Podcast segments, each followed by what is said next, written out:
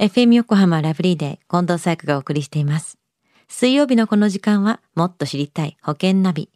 生命保険の見直しやお金の上手な使い方について保険のプロに伺っています。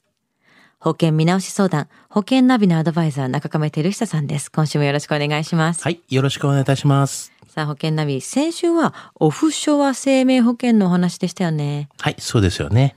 オフショア生命保険、利回りはね、良いけれども、商品によっては日本の法律に抵触する可能性があるので、加入は慎重にというお話でしたよね。うん。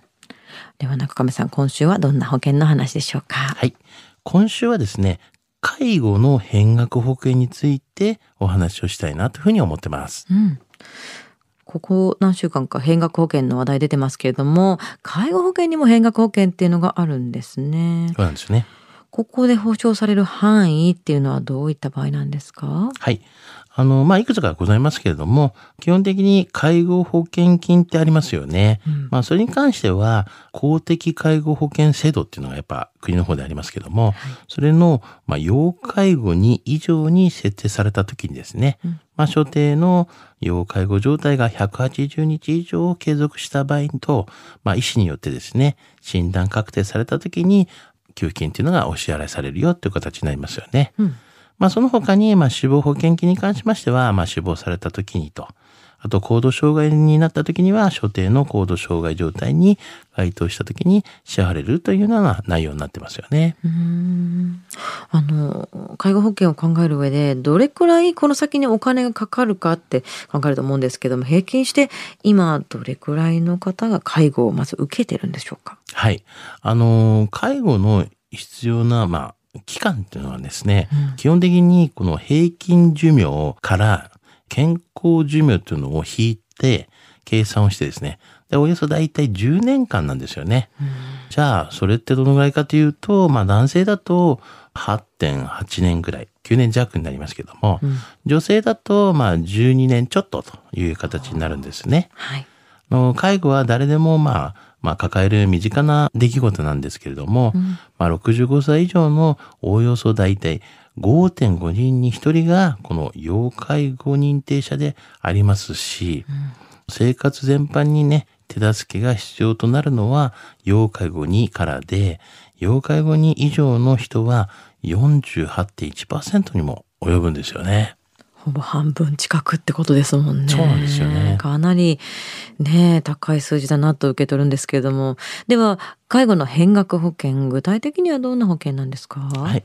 あの、まあ、ざっくりなんですけども、第一保険機関っていうのと、第二保険機関っていうあるね、介護保険なんですけども、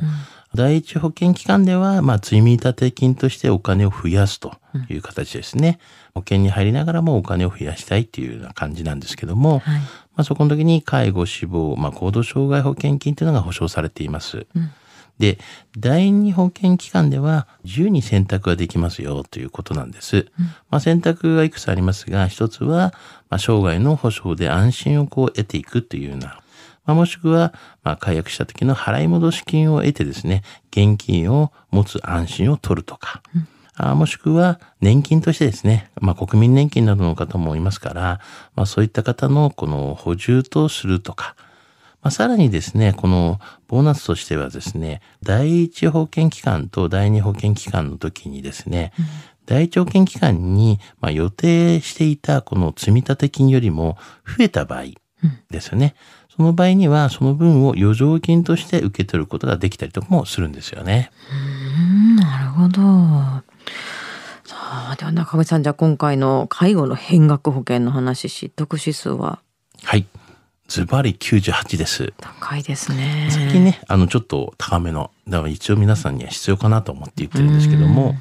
まあ、将来のですね、やっぱ高齢化っていうのは、まあ、避けられないと思うんですよね。はい、まあ、その高齢化に伴って増えるのが介護という問題なんですけども、うんただ、今から介護の備えをする方っていうのは少ないので、そうですねはい。だから保険の積み立てとして考えてみてはいかがでしょうかというふうには思うんですよね。うんあの、介護保険っていうのは、まあ若い方は興味がないと。でも、高齢になってから必要性は感じるが、まあ、いざね、そういう時に保険に加入しようと思うと、結構保険料が高くなってますよね。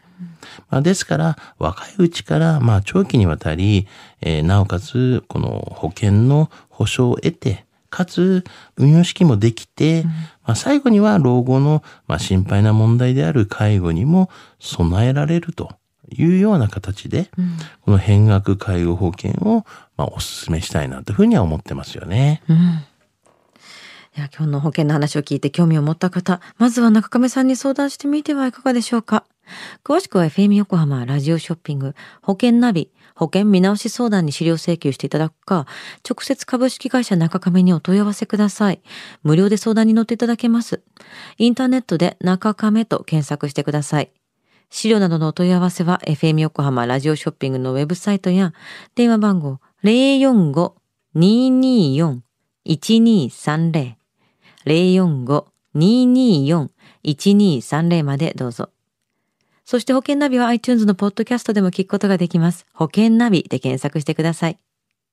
もっと知りたい保険ナビ。保険見直し相談保険ナビのアドバイザー中亀照久さんでした。ありがとうございました。はい、ありがとうございました。